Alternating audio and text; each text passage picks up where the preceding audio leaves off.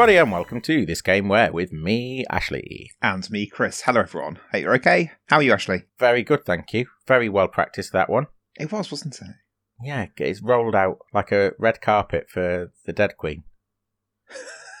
Unlike that line, that that was didn't didn't pre-plan that one. Strangely enough, Just came out. Yep. Well, can see what side of the uh, the monarchy argument you fall then. that would have been uh, a funny old one, wouldn't it? If uh, nah, never mind. Don't mind. Never mind. Never mind. Yeah, Hey, it's keep uh, keep them in. it's uh, it's episode 140. What do we usually do on uh, multiples of 10? Not what we're doing today. Normally, Change Yeah. to plan. Yeah. For I mean, you're the one that's landed on it, us in this mess, though. Come on. I mean, you say mess. So I, I made the decision that uh, because it's Sonic and Mario month, that takes precedence over our multiples of 10. So uh, there you go. You've you've. I was referring to the initial, like the genesis of the of the problem, which is that you've uh, you've punted for so many formats, so many little mini formats inside the podcast that they're running into each other now, colliding and exploding under the pressure. Yeah, yeah, but it's okay. It's it's our podcast. It's half mine. I can do what I want. Do half it. Do what I want. We're not going to be doing a new game or a game that's new to us anyway today. No, not today. But we will do for episode 150. I know for a fact that we're both fairly familiar with this particular game, so it's almost the complete opposite end of the spectrum to what it's supposed to be. Yeah. So apologies for that, but this is where we are. I, shall I tell you what it is? With grim determination. This is where we are. I, mean, it is. I won't tell you what it is, but it, it yeah, Well, I know it's I will tell. It's your game. It's a Sonic game. Yeah, yeah, Yep. it's a Sonic game. That's what I was going to say. Yeah, well, Again, it is a Sonic game. Grim determination. Yeah. this this week we are playing this game where fans of a series, Sonic, pulled together, forced a large corporation's hand, and landed themselves a development contract. Then went on to make possibly the best entry in the series in 25 years. At the time, the series was 25 years old. Just pointing that out. Sounds like a plot of a story. Rags to riches. Taking on the, the, the man and winning. It should be. It should be. I think it maybe should be, and probably will be at, at this rate. Well, it's Sonic Mania, in it. It is Sonic Mania. Sonic Mania was made for the 25th, or was made in, in line with the 25th anniversary as like part part of a celebration. What else released in uh, the same year as Sonic Mania? Do you know? Oh, it was. Uh, was it Sonic Forces came out the same year? I think it was. Yeah, I've forgotten. I'm an idiot. that much of an impact. Sonic Forces was the one where it's another 3D Sonic game, and that was the one that had the um the thing where you could create your own Sonic character. So you could you could add in bits and bobs to, to make your own Sonic character, and then you could either play as that. I think you play as that character, but it popped up in cutscenes and uh, things like that. Yeah. So, I mean, when you put it like that, it kind of makes sense that they would release that for the 25th anniversary. Like, oh, you can get yourself into the Sonic universe. You can be a character in the Sonic universe. Kind of falls in line with the sort of thing that someone, uh, like a company, might do to celebrate the 25th anniversary of their games series. Um, turned out though that uh, people didn't generally fall in love with Sonic Forces, did they? It was a bit bit ploppy, if I remember rightly. Yeah. yep. Um, on the other hand, Sonic Mania did very, very well and kind of took the wind out of or of the sales of Sonic Forces. Sonic Forces came out in November of 2017. Um, Sonic Mania came out in August, so it was like almost on top of one another. And Mania was was uh, greeted with pretty much universal acclaim. Sonic Forces, uh, yeah, n- what you've said is basically the uh, consensus, the critical consensus.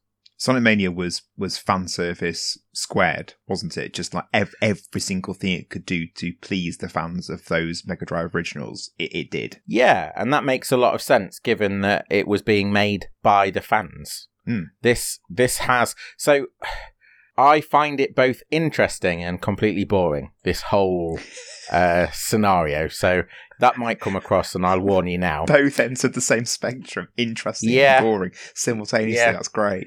Yeah, because it is it, it is interesting. It's interesting that after 25 years, well, I say 25 years, maybe that's being a bit mean, but after a number of years in the wilderness and struggling, the franchise Sonic the Hedgehog was for all that time in the hands of the prof- the professionals, and alongside that there were these streams, these um these fan fan projects that kept cropping up, and I mean to the credit for the most part, but not always, to the credit of Sega, they didn't necessarily do a Nintendo and cease and desist the arse end off uh, off all of these fan projects, but they would crop up and then they would die, and they'd crop up again and then they'd die, and they were all trying to do different things. Sonic Mania is basically the culmination of all of that effort from the fan projects because the game was made by a number of high profile devs. Yeah, I mean, I can call them that. That's Yeah. fine. I don't know why I hesitated. Sorry, everybody. Um, yeah, it was made by a, a number of devs that all came out of this uh, fan project scene. And we're going to talk about that. And like I said, it's both interesting and boring at the same time. And I'm going to do a fairly brief overview of a portion of it rather than going into the details because it is, like I say, bit long winded. Well, I was going to make the observation that it it feels like or felt like at the time after 25 years, let's say, or however long it was between Sonic and Knuckles and this one, that after trying lots of different things you're doing in 3D and all these different games, that Sega finally go, all right then, this is what you want. You you want the same thing again. Here you go. Like, Yeah, and it, and it kind and it of that. feels like we talked last week about Shigeru Miyamoto being conservative with a small c and trying to Mm. stick to what is tried and tested and what worked. And it felt like Sega, after trying 3D and trying to put lots of Sonic's other friends and and uh, the other characters a bit more to the forward, that they they took it right back to what it was at its pinnacle back in 1994. Yeah, it kind of is that, but I'm not necessarily sure that it was the choice of uh, Sega themselves. It- In it- fact, I'm fairly certain like- it was not. Yeah, it feels just like a, a sigh of resignation, just like fine, this is what you want, this is what you're gonna get. Sort of. The name Christian Whitehead. Do you know Christian Whitehead? He's the the the, the head honcho behind Sonic Mania, and he was Kind of, yeah, one of. he was the guy who was big on the Sonic remake scene, or the, the Sonic like the fan versions, the fan remakes Yeah. of different Sonic games, if I remember rightly. Sort of, yeah. He worked on a project called Retro Sonic, and the idea behind that was to build the original game from the ground up so that it felt like it should. And in order to do that, he built an entire game engine called Retro Engine, and Alright. that was designed largely around being able to replicate the, the physics of the original Mega Drive Sonic games. Um, his his sort of raison d'etre was I, I want to say accurate recreation, but actually it wasn't necessarily rebuilding exactly what was there. It was more about feel. It Mhm. was about making sure that it felt like the original games. So he was he was the person that sort of spearheaded, um, or one of the people that spearheaded Sonic Mania. Um, his background was, as I said, in in this retro uh, with this retro Sonic fan project, but um, he also actually prior to Sonic Mania coming out, he worked on a number of iOS ports oh, okay. and I say ports in a loose way because he actually, again, built them from the ground up. He worked the- on the iOS version. Go on.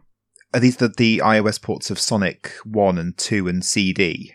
Yes, that's right. Yes, yeah, I did know that because they Okay, they added so- in they added in like for Sonic Two, for example, it was the first time. I think we talked about it back in our Sonic Two episode. The the version on iOS was the first time that the Hidden Palace Zone, which was in Sonic Two during development, then got cut, and people only knew knew about it because of screenshots that were in Yeah. previews and things like that.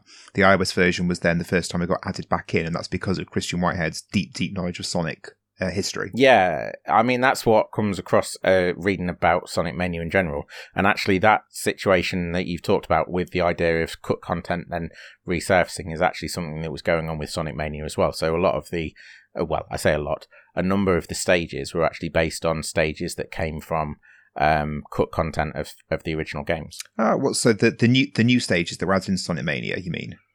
Oh, yeah, some of them, know not all of them, but some Right. of them.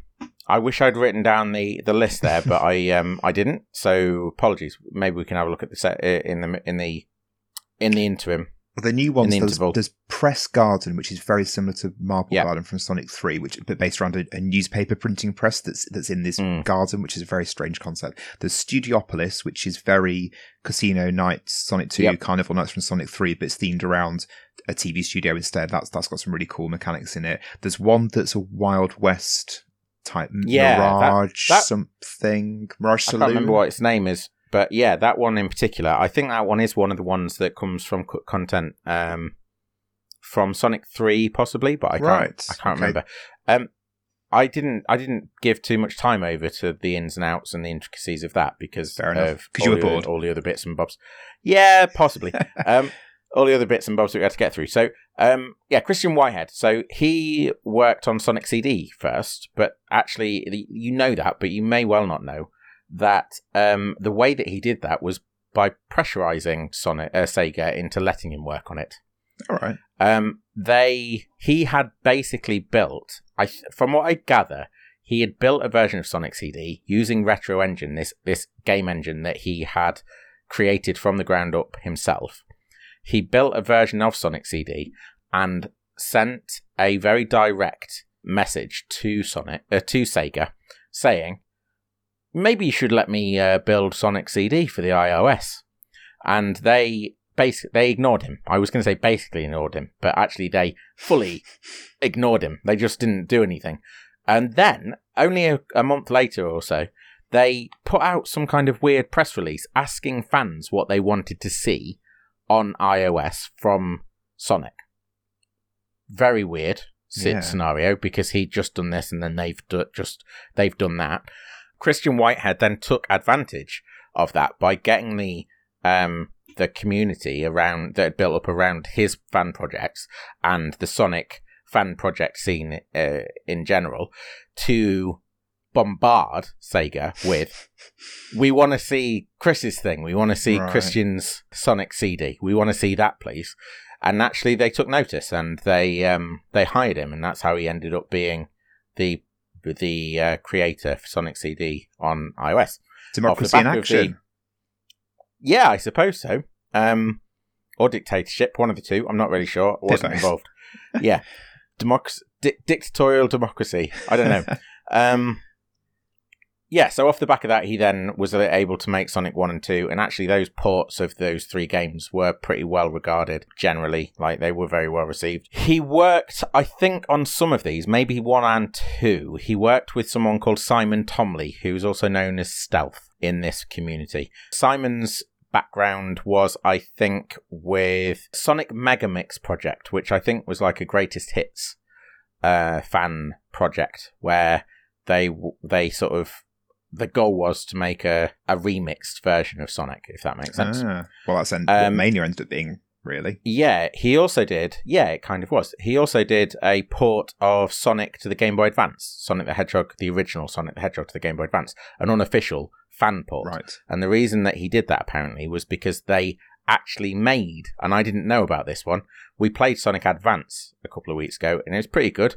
Yeah. Sonic Advance two and three supposed to be even better, and, it, I- and I remember them being very good. They also apparently ported Sonic the Hedgehog, the original one, to the Game Boy Advance, but did such a shocking job that Thomley stepped in and did a fan a fan version that shat all over the the uh, professional port. Um, so that was him. He worked, I think, as I said, on Sonic One and Two with uh, Whitehead.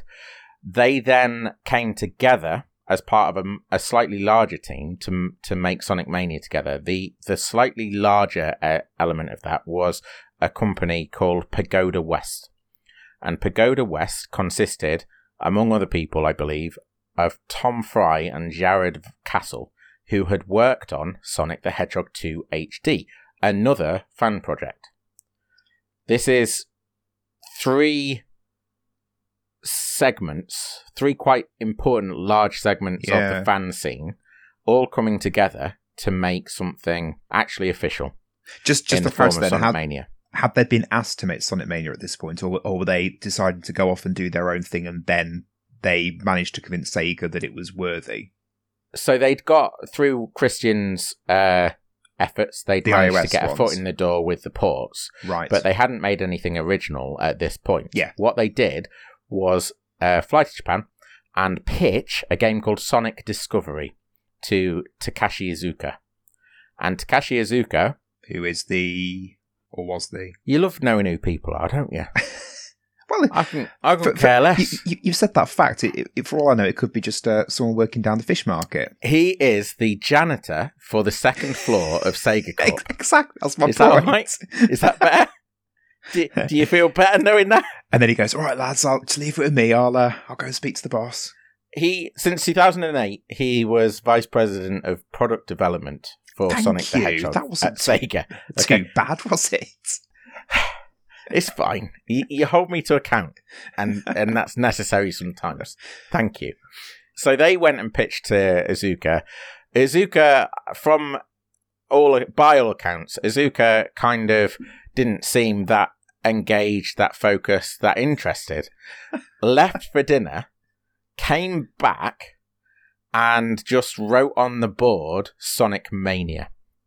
Right. So it was Iizuka's idea to call it Sonic Mania. I don't know where it came from, but it was a culmination. It was a it was an effort of these three entities that all came together to crystallize the idea, the approach that they ended up taking.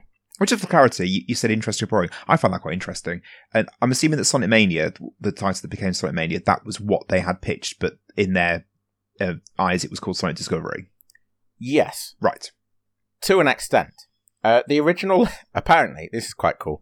Uh, the original premise, the original idea behind what they were going to do with Sonic, uh, Sonic Discovery, the original storyline involved Doctor Robotnik or Eggman, as he was at this point, um, uh, worldwide. Uh, it involved Eggman being depressed after the events of Sonic Three, God. um, and inst- I know. uh, he was depressed after the events of Sonic 3, presumably because he'd failed one too many times and it was getting to him. And um, in in his absence, a bunch of his robots rose up to take his place and to sort of carry the mantle of Eggman and to take on Sonic and to dra- drive him into the ground the egg mantle, if you will. the egg mantle. Thank you. I love it when you. I love it when you, your brain just latches onto something. You stop listening immediately until you've been allowed to deliver don't- your line. You'd only said like six words after I thought that, so it wasn't Yeah, too bad. That's That la- last week there was a moment. I can't remember what it was, but there was a moment where it was like a minute. A Was minute. about the gay boy not been having listening for a minute. Yes, it was. Yeah, and I said that. I said that, and you then went, "What?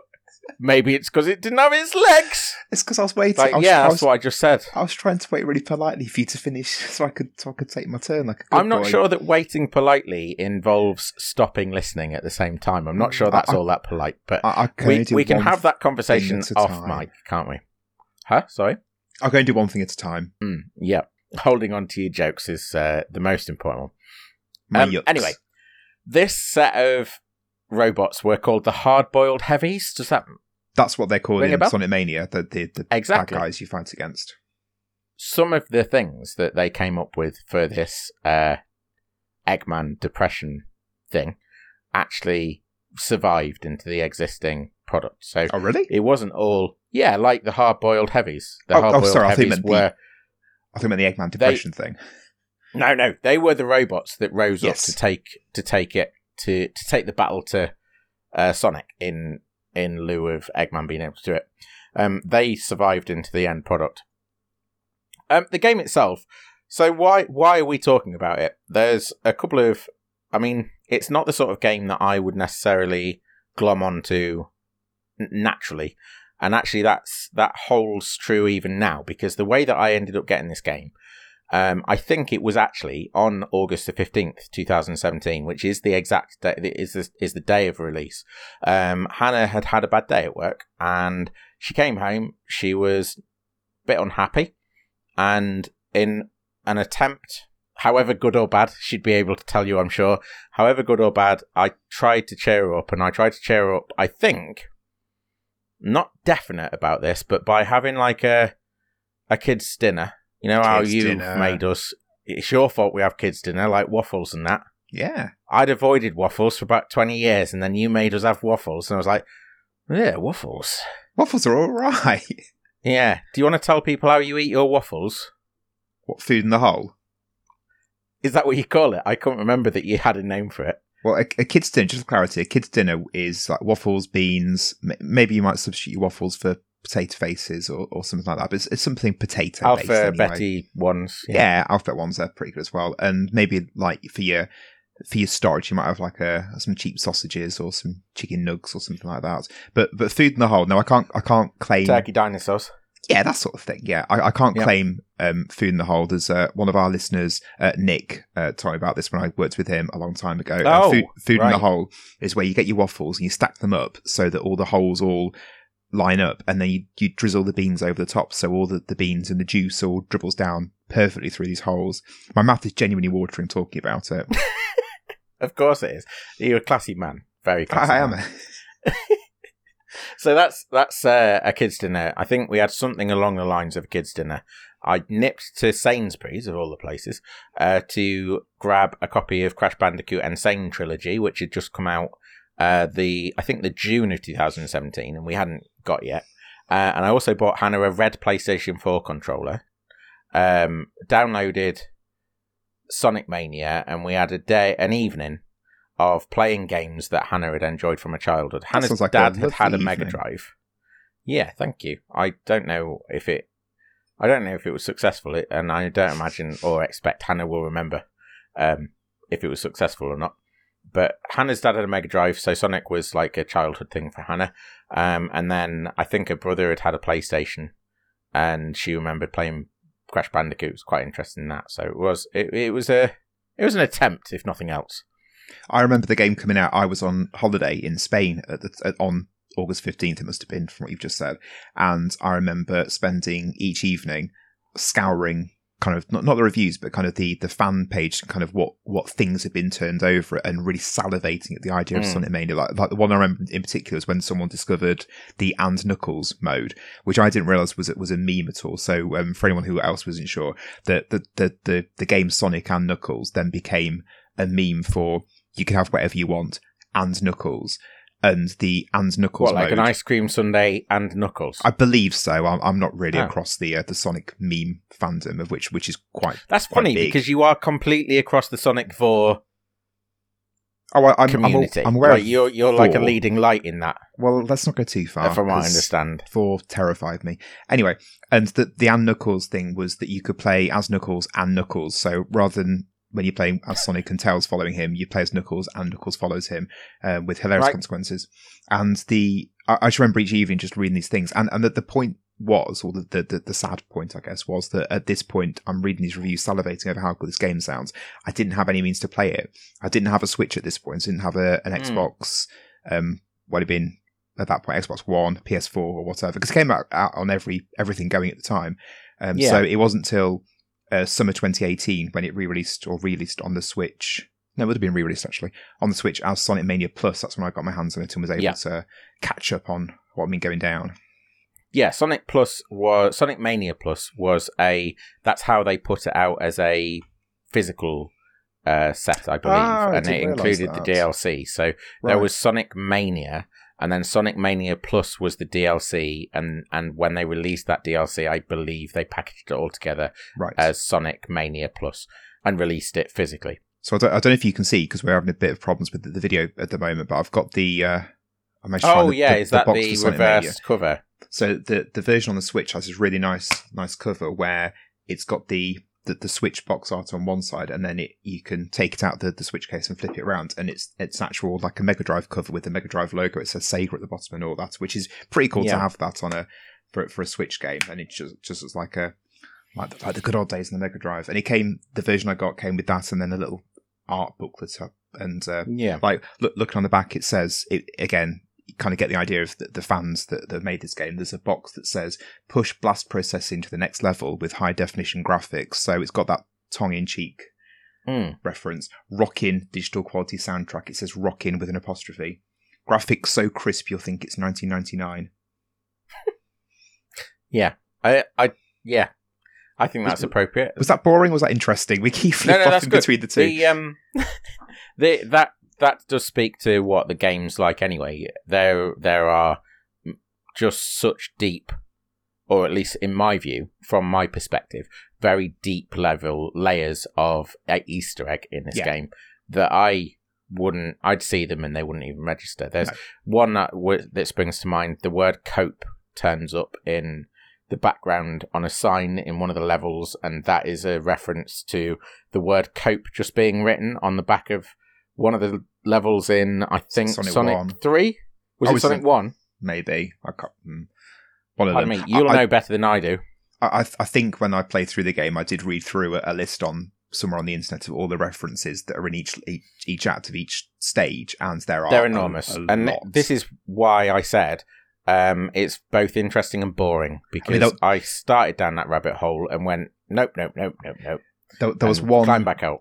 One that springs to mind where there's a, at some point there's a, a sound effect that plays and it was there was some presentation that Sega did in like 98 or 99 for the for the Dreamcast I think it was and they were trying to show something off uh, related to Sonic and the it all went wrong. You know like you when you've got your this, the on a projector it just doesn't connect to the computer and it's it was as part of this um this big launch this thing and the computer just played this sound effect and it just didn't work and then that sound effect was taken and put into Sonic Mania in some capacity so that's the kind of level of, of deep Yeah. fandom, deep references that, that that this game's going for.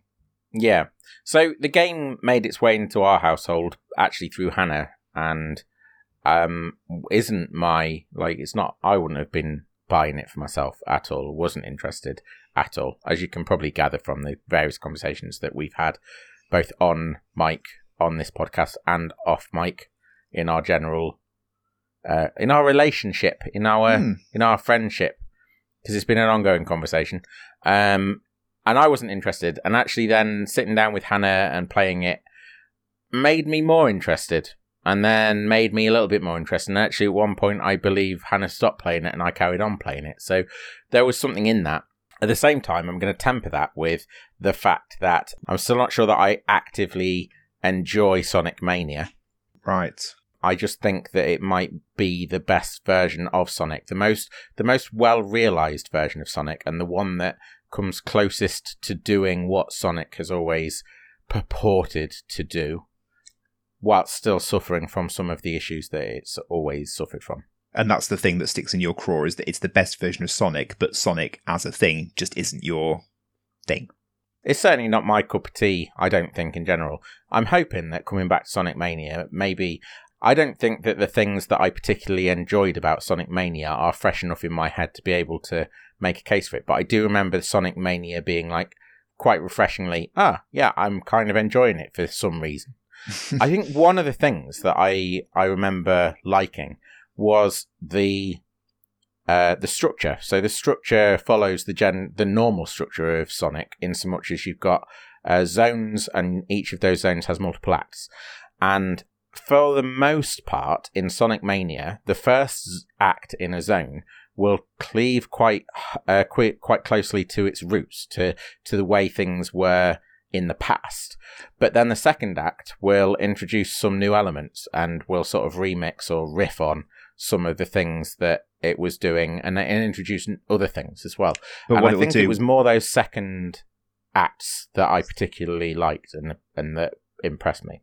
But what it will do is it will have something like in Act One of Green Hill Zone in Sonic Mania, because of course it's got Green Hill Zone. Is it'll have elements from Act One and Act Two of Green Hill Zone from Sonic One, and Mm. then Act Two. I think Green Hill Zone in the in Sonic Mania, I think you go kind of underground and you can see like it's like a cave system un- underneath Green Hill Zone. I think so. It's Mm. kind of it, it's adding that th- those bits to it, and, and like you said. um a few minutes, well, quite a while ago, it's all the idea of like the, the cut content and kind of things that maybe they could have done at the time had the technology been available or, Yeah. the, or the resources been available. Um, and, and and like you've said, it that's the thing I like about it is that that it's like a re it's like a best of, which we said about Sonic Advance a couple of weeks ago. Th- This is Hmm. this is a best of, and that's what the game is. That's what it that's what it's isn't it, been built on. But then it's also got that remix element as well. Yeah. Yeah, I think, uh, yeah, okay, yeah. With those two things together, actually, you are right. It is both a, a best of and a refresh, a refresh, a, Yeah. a remix. Um, and it does introduce things that, that make it feel more modern. And it, at the same time as embracing what it's always been. Um, so yeah, I think that's why it was compelling to me in the first place, and I think that's what we're going to find out uh, that's what we're going to find this this evening playing it. Brilliant. Well, I'm really, really excited to play this. I'm going to play on Switch. What version are you going to be playing? Uh, I've I've bought it for a few pounds on Steam, so Have I'll be playing it there. Yeah, Nice. Have you it is the, available.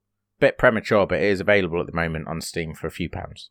You've got the Plus version then? No, Okay. I'm I'm not made of money.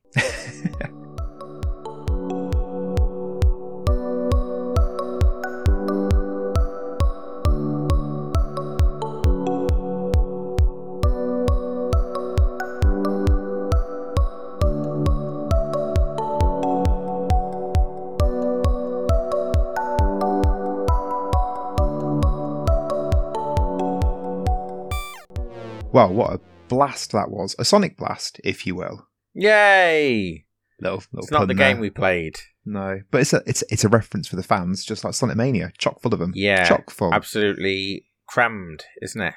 yeah, How are you? Ha- the question I have: If you're going fast, how are you even noticing all these things? That's what I want to Um, know. They were they were sort of zipping past, and by the time I registered and thought, oh, that's reference that, then it was it was long gone. So I didn't um, mean you in particular. I oh. just meant in general. Like if you're playing this game so quickly, I don't know. uh, You might as well save yourself the effort and not put any in. I, I guess, but that's maybe not what Pagoda Pagoda West we're, we're aiming for. Could have could have saved it. I mean, it was Pagoda West, Christi- Christian Whitehead, and Headcannon, aka Oh. uh, Simon Thomley, and and company. Well, Uh, they- those three entities. Don't want to discredit anybody. They could have done that, but that that that wasn't really their their oove. Their, their, I mean, my their tongue's firmly d'etre. in my cheek, but it seems to be going over your head. But that, I that's know. fine. I okay, with it. cool. Yeah. All right. Yep. Um, it's a Sonic game, right? It's a Sonic game. Yeah. Oh, it's a Sonic game. Oh, oh, uh, But Sonic. you were Yeah, enjoying it. not. Uh, yeah, I was, and I said so much. I said as much to you. I think I was enjoying it at times, but not in general. If that makes sense. I, I think that the there are still the drawbacks that it's Sonic, and I don't really find that a, a particularly compelling offer. But at the same time, if you're gonna sit me down in front of a Sonic, then it's probably a good idea to put me in front of this one Mm. because there are bits that make it fun. the thing that you said, and then I, I tried, I had a bit of a test of it, and you're absolutely right, is that the, the thing that we kept coming back to with, with Sonic 1 and Sonic 2 on the Mega Drive was that it's it's go fast, go fast, go fast, and then suddenly you, you run into some spikes, or or there's a wall, or you got some precision platforming to do. And Ashley commented that through uh, in whichever zone it was, he was just he was just zipping through, and it was it, It, was, all of them speed. as far as I could. Right. So, I- so I then tried doing that as well, and, and you're and he's right. It, it is it's a Sonic game that plays how a Sonic game should, and how a Sonic game was billed as being. That there is no certainly in the zones that I played. And I didn't play through quite all of them. Played through um, a good two thirds of them though. There weren't any precision platforming areas at all. It was speed, which is great. Well, I think there are still those bits, but I think they've been delineated in a way that makes sense because you can, as a novice or as somebody who particularly um, the speed of Sonic appeals, and I think that's a lot of people, you can zip through the levels and you can do it largely without having to slow down or stop. There, there were some quite telling moments where you might get bounced off a spring into the air and in the middle of the air there was a gap but the gap was uh, bridged by some enemies and you'd bounce onto the enemies and that would get you onto a higher ledge.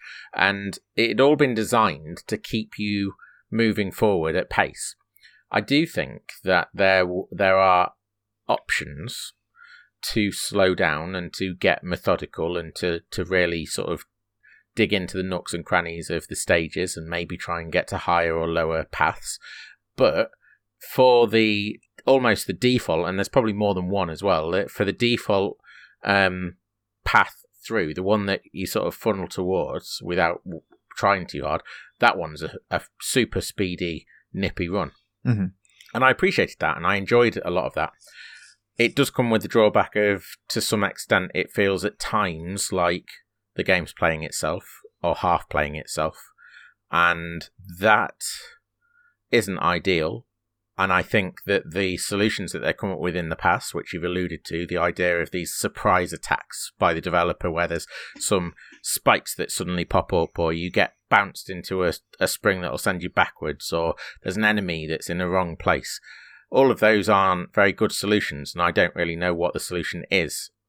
And I don't know if there is an effective one that is worth interrupting the player's flow because the flow was what I was enjoying.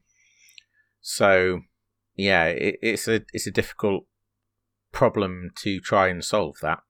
One thing that they did do, which maybe goes some way to alleviate that, is is that there are a lot of paths through the levels. So there is the default fast path, as you There said, are. but in, in Sonic games before that we've probably talked about this, you got the high path and the low path, and the high path is the quick path, and the low path is the slow, slow path. This feels like there's almost like five paths that are kind of intertwining, and like you've said, you can kind of be on one path and then you're suddenly on another path, and that was the same as classic Sonic as well. But it hmm. feels the levels feel a lot grander in their scope. The levels are massive. I think it's worth saying that actually. The levels feel long and they feel ranging. And, And dense. as you say, I wouldn't even necessarily be able to count all the paths, No, let alone find my way through them. So yeah, that was that was something, and I think that's to its benefit as well, or to its credit as well. It is potentially a game that will reward you for exploration. It will require you to slow down, but I think there is a trade-off there, and it's it, rather than it being forced on you, there is an actual choice that the player can make. You either Mhm. go fast or you slow down, um, and there's a reason to slow down because you'll get to know the level better. And there's a lot of spectacle. Something we commented on Sonic Advance a couple of weeks ago with the environmental things that are linked into whatever zone you're in. That that carries through into this as well. And there's there's a lot of moments that's like, wow, that's cool, or wow, that's that's very impressive. Yeah, one of the things that you were talking about while we were playing was the critical reception and how certain levels or, or zones, sorry, weren't particularly well received. And what one of the ones that you said Studiopolis, which is the uh, uh, the uh, like stu- TV studio one. Broad, broadly speaking, if I remember rightly, the the new zones were the ones that people sort of were, were a bit bit dubious about or a bit down on. And um, Press Garden, I thought first time I played through that, I wasn't particularly here on it. Actually, playing it through again tonight, I, I enjoyed it a lot more. But Studiopolis, I think is is really fun. It, it's I- I think I said in the first half, it, it's the it's the same as Carnival Nights and Casino Nights from Sonic Three and Sonic Two respectively, but it's a TV themed version of that. And some of the things that happen, the little the little beats within that, it, it's it's really really fun. It, it's it's. I, Casino Nights and Carnival Nights are seen as being really, really good zones and pe- ones that people highlight as being quintessential Sonic. You, you're bouncing around and whatever. I never really enjoyed those levels particularly, whereas Studiopolis has some of that, but it's not the be all and end all. And I think it's the best version of that type of Sonic level. Yep. I think Studiopolis was standout, and I also think that Press Garden was standout, maybe for two different reasons, or, or for a few different reasons. Um, the stage or zone that I hated the most, or, or not necessarily hated, that's too strong for, for what I experienced today, but the one that I liked the least was the one that I think people think of when they think Sonic the Hedgehog, and that is an uh, that is Chemical Plant Zone. I think that as much as they've improved it, because it is genuinely improved, and you could see where it's like bowing to the fans and what people would want. Case in point, the water or the chemicals, the the pink stuff in the first act, they constantly were draining it away. So like you'd have these very small sections where you were under water Mhm. and it, you were in peril, but then it would drain away, and, and it, you wouldn't see it half as much as you did in the original Sonic the Hedgehog 2. And then, secondly, the, the whole second act was uh, built around these syringes that would change the pink stuff into this blue or green stuff, and that was bouncy and fun. So Yeah. they they clearly understood actually the thing that people hated, or the thing that drove people up the wall about Chemical Plant, will will subvert that for this second act. Um, when it comes to the new stages, uh, and in particular, if we focus on Studiopolis and uh, Press Garden, the thing is I really enjoyed those, and you've again you sort of highlighted one of the reasons at least. One of the reasons is because of the novelty, the constant novelty that was um, at play certainly in Studiopolis, but actually I think it's one of the strengths of the game in general. You're constantly being given these thing, these elements, and none of them stick around for very long, but yeah. they they make an impression, and they're strung together in such a way that you're constantly being given this new thing, new thing, new thing. And some of them are callbacks to the old games, but then other ones are completely new to the uh, new to the franchise, and all of them, the way that they've been strung out uh, just feel really uh, just feel really satisfying and like rewards, constant rewards. Well, you ended up in a before the, the boss of I think the second act of Studiopolis. You said, "Oh, I really like the bingo area," and I'd managed to bypass that completely. And it was this whole yeah. sequence that you said was, was really cool, and the, the novelty of that. And I just skipped it. And then equally, there's the against Studiopolis. There's these popcorn makers you end up in that, yes. that say that say Sega Sonic the Hedgehog, which was the arcade or some sort of arcade game that that had Sonic in, and um, I'll, I'll, talk about that a, a, bit later on with the extra characters that were added for Sonic Mania Plus. The, the popcorn machine was actually actually the name on the popcorn machine in the game was the arcade game that also had a popcorn maker incorporated into it. Brilliant. So that was one of the things that I read about in preparation for today. It was in Japanese arcades only, right? And you could get microwave popcorn from the machine you were playing Sonic the Hedgehog on. So it's a deep cut reference, but then it's also yeah. then being put in this game as a as something to, to, to use as and a fun interact element. with. Yeah, exactly. The the bingo machine it was exactly as it sounds. You went into the bingo uh, tumbler like the lottery, and you picked four balls, and the balls would have numbers on, um, or multipliers, and then the multiple of those four balls you got in rings after right. you were finished in the in the um in the bingo machine. Yeah, I don't so, have that at all from any of the times I've played through this game. No, well, there are novelties like that all the way through, not just Studiopolis, but every single stage. I feel um, Press Garden. I, that was the moment that I sort of came to the other realization, and that it it, it was that there is a coherent um, approach to each zone, and the way they've designed it, both aesthetically and level design wise, all lends itself into uh, all lends itself towards this coherent approach.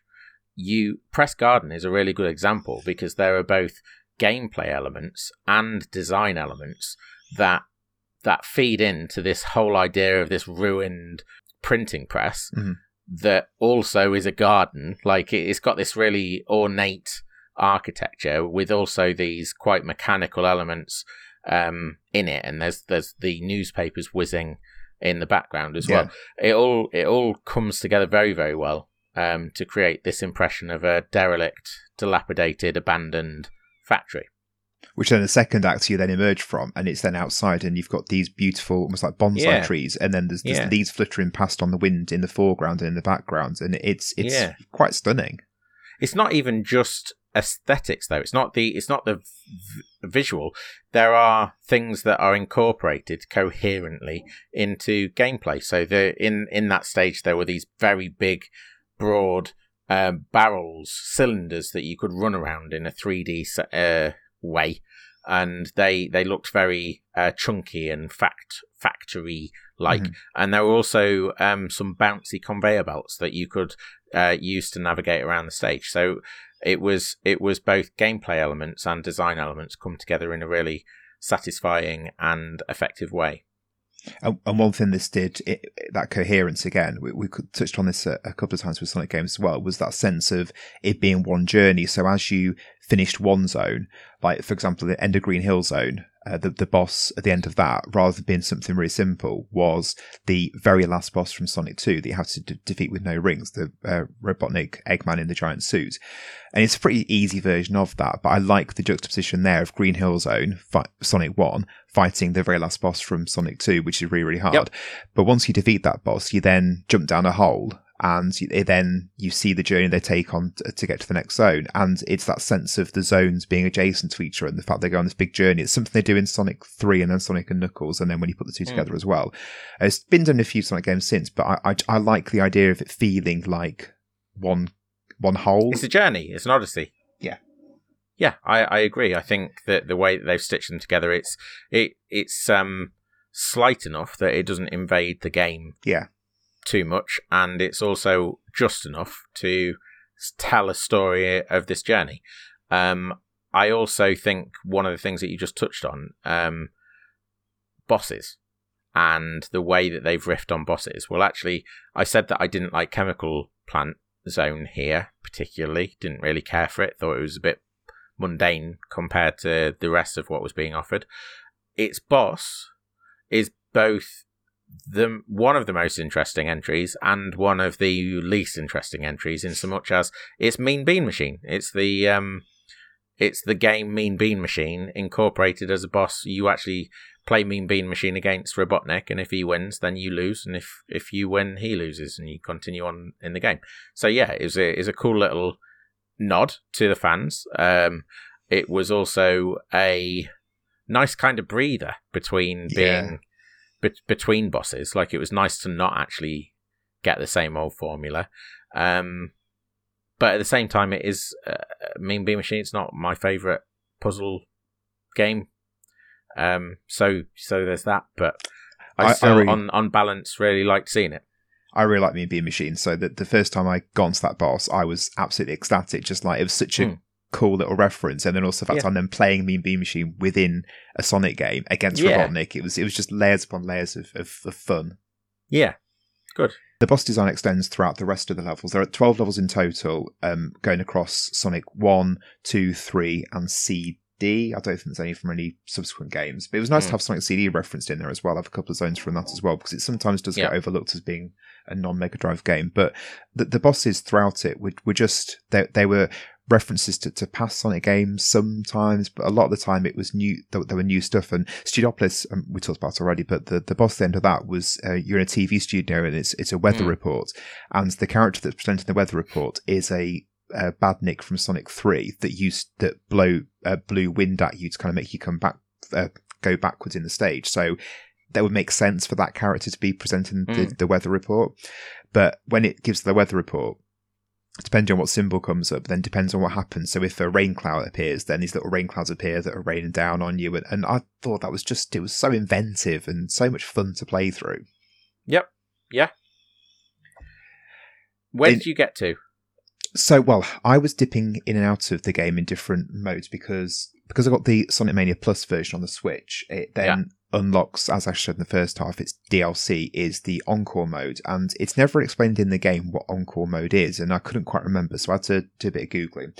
Encore mode was this whole extra mode put into the game. It starts off with Angel Island. It's just the first act of Angel Island, and I think a little bit there's either way, but both acts are very very small, I think, and it's the same 12 zones, 12 levels, sorry, 12 zones, as in um, Sonic Mania, but they're sort of apparently like the, the colour palette's different, but then there's also little tweaks within the levels to, to keep a bit of a challenge. Um, it, it introduces two new characters. So you've got Ray the Flying Squirrel and Mighty the Armadillo, who both appeared in Sega Sonic the Hedgehog, which was an arcade game in Japan, which I'm not sure if it got cancelled or not.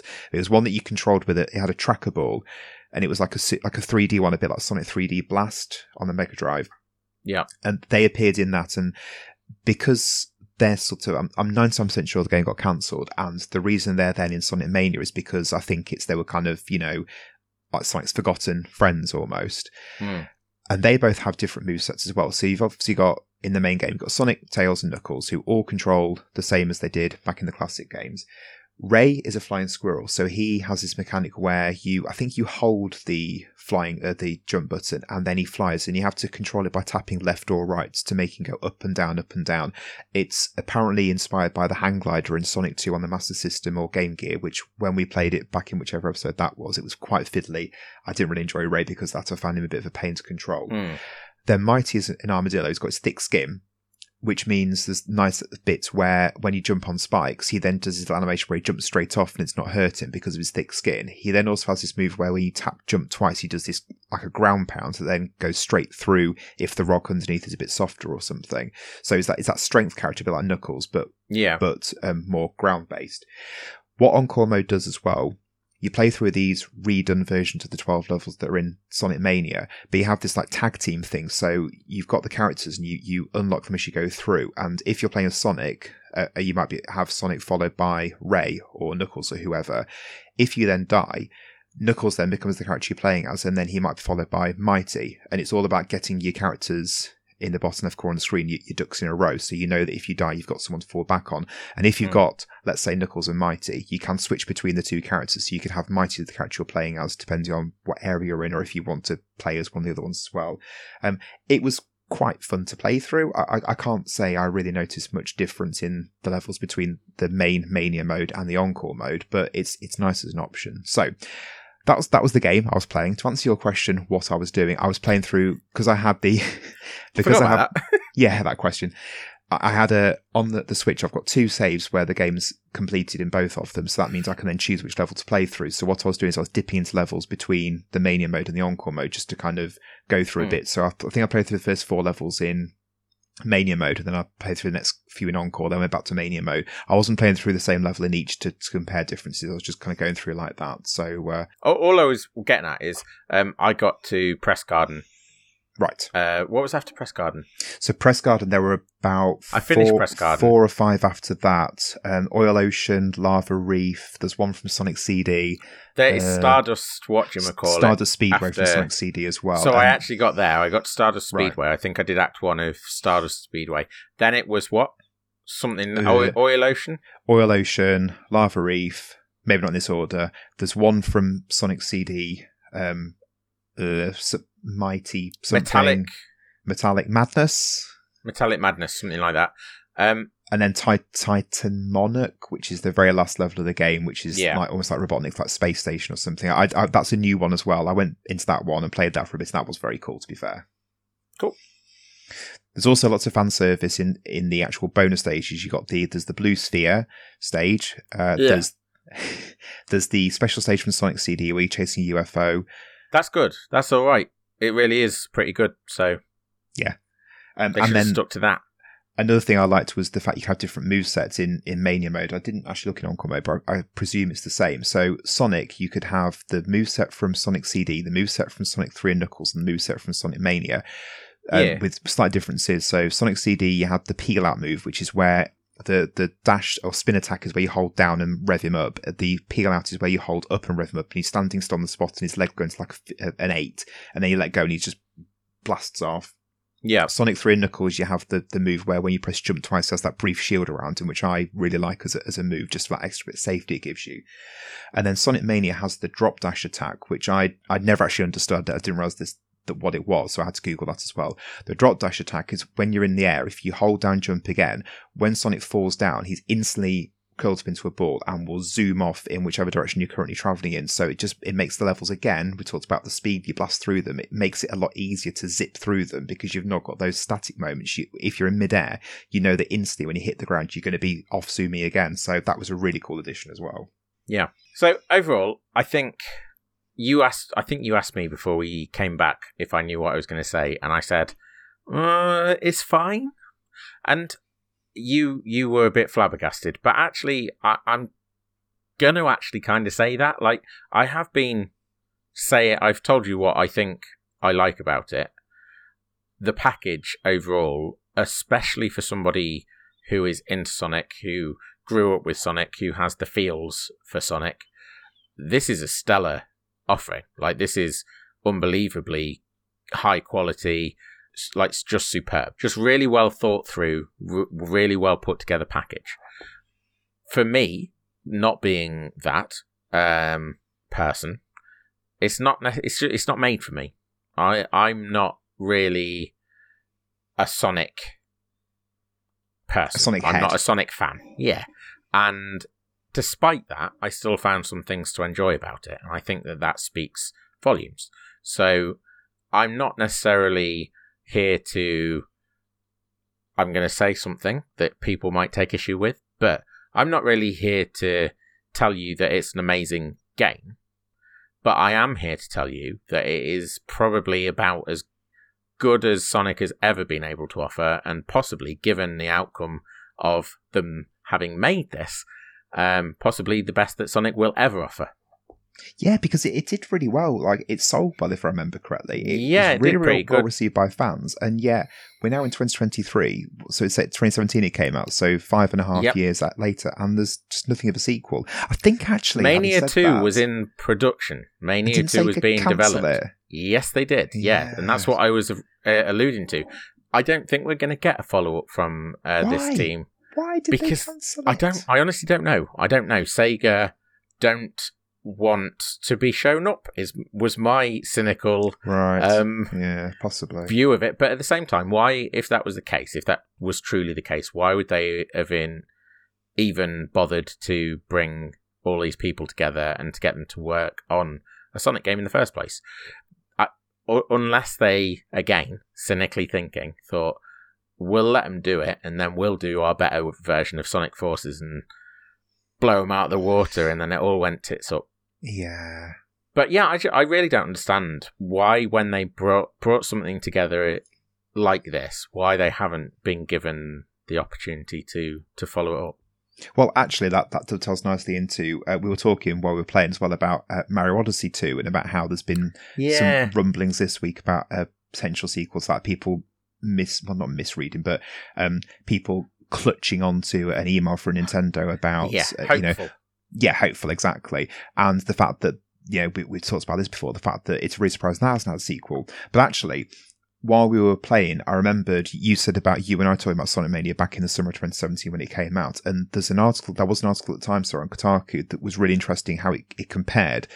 And Between Odyssey we'll- and We'll put I the sent link you in. that article because we Yeah, were having I a think you did. conversation about where uh, Mario and Sonic and the age-old rivalry between the two, and how actually Nintendo dealt with its nostalgia um, Yeah. problem and turned it into a strength, whereas Sega never really did take that bull by the horns and tried to tr- tr- kind of tried, I think, with 3D Sonics to shoo it to one side and treat it as a separate entity and they'd occasionally put out the gems collection or the Yeah. mega collection or whatever and they it existed but it was very it was a very sealed unit that just existed in and of itself as opposed to being incorporated into what what existed now and they still they tried once with generations didn't they Yes. and that was a bit of a, a flop um, and then they came very close to treating it the way it should be treated or the best way that it could be treated with Sonic Mania but they fumbled that again What we'll do is we'll, we'll put the link um, in, in the description so you can have a read of it. But essentially, what the article did was it's it compared, article compared Sonic Mania and Mario Odyssey as both nostalgia, um, sort of how they're treating both those characters. And the example it gave that I still remember really clearly because it's completely right was that Mario Odyssey did away with the live system. The fact that if you die, you've got if Mm. you've got more than ten coins, you just have ten coins taken off, and that's that. And it, it's done to, to kind of you know in 2017, 2023, whenever you're playing it, it like lives don't matter anymore. That that's that's a very like outdated kind of yeah. Whereas Sonic Mania, you've still got the life system. It, it, it the way Sonic Mania is built around it, you had to get 100 rings to get alive. It, it, it's exactly as it was. Now that's Sonic Mania. That's because that's Sonic Mania. That's its shtick. It, it is doing that. But the point of the article was saying that maybe they could have done something a bit different. That could they have done something like Mario Odyssey, where I know if you've got 50 rings and if you died, then just have 50 rings taken away or something. So it's an interesting comparison and an interesting read. It was a broad. They were making a broader point, I think, than Yeah. simply the Oh yeah, system. that was just one that, it- that I remember. yeah, Sonic Sonic just has never been able to break out of its mold and then be successful. Whereas I think Mario has um, evolved uh, with the industry and moved forward, and actually moved the industry forward in uh, at points as well. Um, but I, I agree, an interesting article and one worth uh, putting in front of more people. So Unlike Sonic games. Well, I, I thought it was an absolute delight, and I really enjoyed playing it to, uh, tonight. I'm glad. So, uh, so thank you very much. Yeah, I, I've not played it. I think since probably the summer of 2018 when I, I blasted through it. So it's nice to go back and uh, it, it still holds up. Do you think you'll play it some more? Uh, no. you and I both know the answer to that. Yeah, I just like asking. so that's it. Sonic and Mario month done for another year. We're back to a um, my game next week and something not, nothing to do with Sonic or Mario. Um, what, what's the way to end episode 140 as well? yeah. I mean, there was no other way to end it. We had to. I don't know really know what you mean. So I'm. Well, we, Yep. you could have brought I don't know, um, Sonic Triple Trouble or Sonic Drift Racing on the Game Oh, Gear, right, and then, okay. then, we, then you could have spent an episode going, Ugh. So you, you did good. Yeah. Okay. Good. Yeah. There was only really one option for me. I think this is, as I say, I think it's maybe where it's the beginning and the end of Sonic. Yeah, yeah, fair. Um, Yeah, hey, Ashley, cool. if um if you were enjoying this podcast and you wanted to uh to to find out more or uh or you know follow us on social media, where where would you go? MySpace. No, I'd go MySpace. Yeah, No, I would. Why? Where would you go?